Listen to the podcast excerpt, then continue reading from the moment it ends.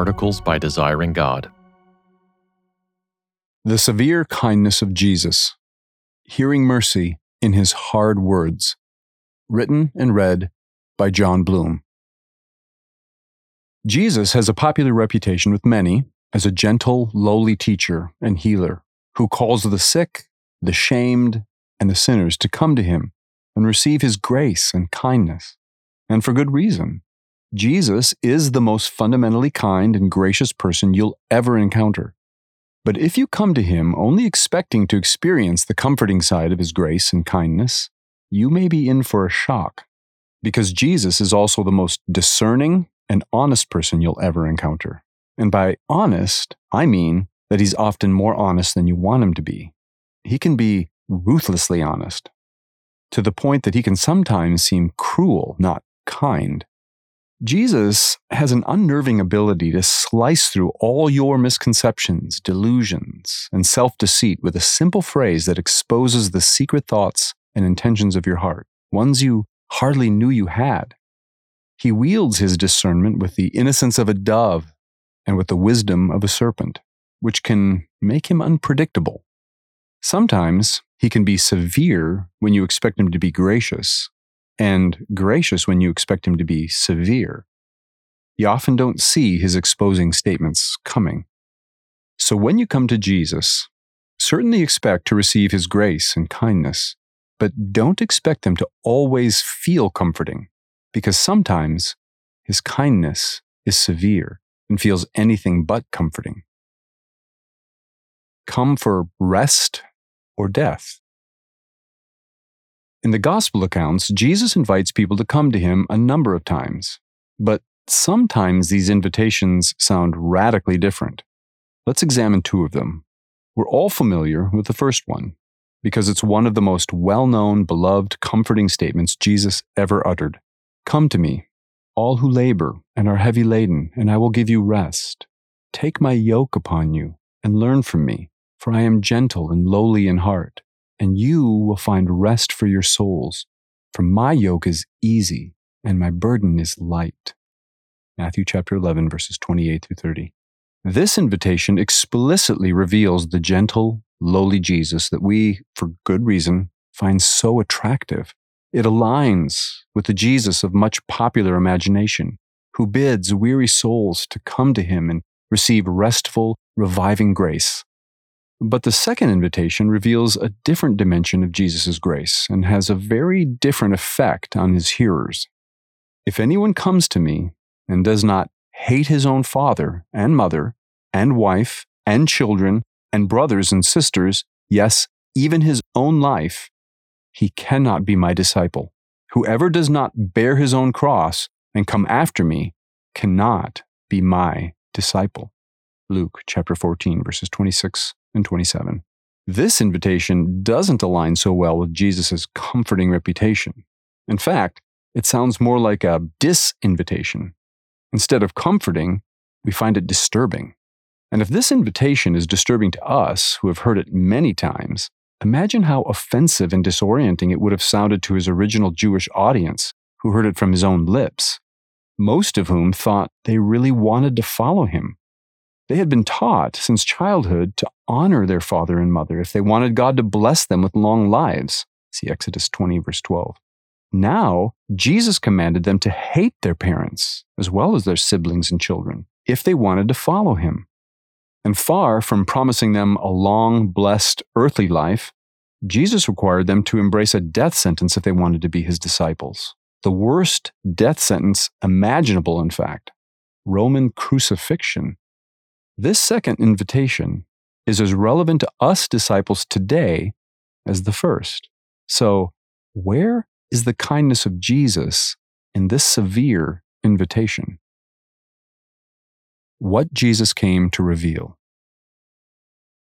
We could consider many other disorienting words of Jesus, like when he told us not only to hate those who love us, but also to love those who hate us. See Matthew chapter 5 or when he told a would be disciple to sacrifice the needs of his ailing father, or when he told another would be disciple to abruptly leave all those he most dearly loved and to endure the misunderstanding and hurt and scorn that they'd feel for him. See Luke chapter 9. In order to perceive Jesus' kindness in his severe, discomforting, disturbing invitations, we need to keep in mind what he is doing through his words and works. First, Jesus is revealing what God is like in his full triune nature. And second, Jesus is revealing what we are like in our full fallen nature. I think it's accurate to say that Jesus was doing both kinds of revealing in everything he said and did, though some of his words and works reveal more of one than the other. But both revelations are gracious and kind, and both are necessary for his gospel to make sense to us. What God is like. In the teachings and deeds of Jesus that have rightly earned him the reputation as loving, gentle, and forgiving, typified in his beautiful, comforting invitation to the weary and heavy laden, Jesus is revealing God's fundamental nature that God is love. 1 John 4:16. The primary reason Jesus came was to reveal this love. For God so loved the world that he gave his only son that whoever believes in him should not perish but have eternal life. For God did not send his Son into the world to condemn the world, but in order that the world might be saved through him. John chapter 3 verses 16 and 17. Jesus came to announce the good news that God, because of the fathomless merciful love pouring out from the core of his triune being, is offering to every one of his enemies full forgiveness and reconciliation and Jesus came to accomplish all that was required to make that forgiveness and reconciliation possible by receiving through his own death in our places the wages of sin we've accrued. Romans 6:23.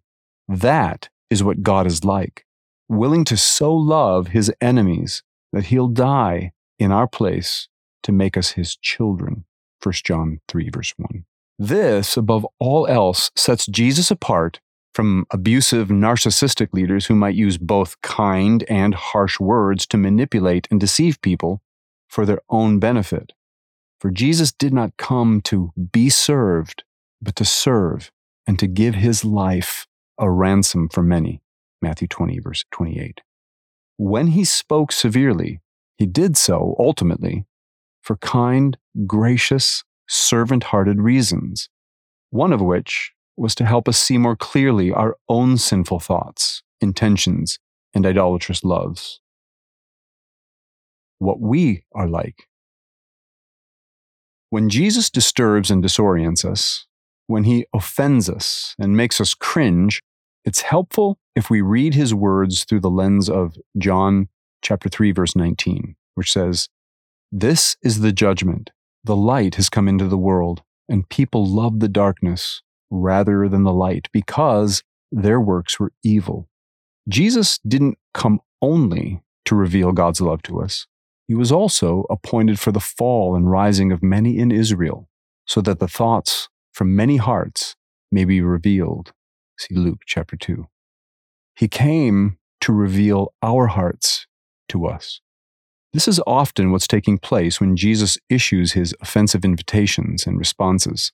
This is why we hear him make bewildering, even repulsive claims, like he did after he fed the 5,000 and then said, Whoever feeds on my flesh and drinks my blood has eternal life. John 6 54. This provoked many to respond, This is a hard saying. Who can listen to it? Jesus wields an otherworldly discernment and wisdom as he calls out his sheep in the midst of wolves.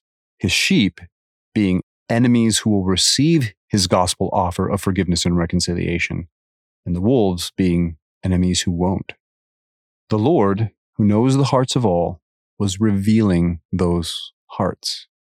And through his sometimes cruel sounding words, Jesus is still revealing our hearts, what we really, truly treasure. For where your treasure is, there will your heart be also. Matthew 6, 21. Behold his severe kindness. In Romans 11, verse 22, Paul, speaking of God's mercy and his judgment, writes, Behold then the kindness and severity of God. But in speaking of Jesus' hard words, we can say, Behold the severe kindness of God. Because if Jesus doesn't reveal to us the deceitfulness of our sin, we may continue to be ensnared by it and never obtain the freedom of the glory of the children of God. So, when Jesus, on one hand, extends to us his comforting invitation to come to him and find rest for our souls, and then, on the other hand, issues to us his discomforting warning that unless we renounce all that we have, we cannot be his disciples, he is not speaking out of both sides of his mouth. He is speaking out of his one gracious and kind heart by revealing both God's incomparable love for us and whether or not we love God. The former is intended to comfort us, the latter is intended to test us. But to all who receive him, who hear his offensive words and ultimately say, Lord, to whom shall we go? You have the words of eternal life. Jesus gives the right to become children of God. And these children discover that Zion's great stone of stumbling and rock of offense was in every word and work always pursuing them with goodness and mercy, so they might dwell in his house forever. And these will then fully know what Jesus means when he says, Blessed is the one who is not offended by me. For more resources, visit desiringgod.org.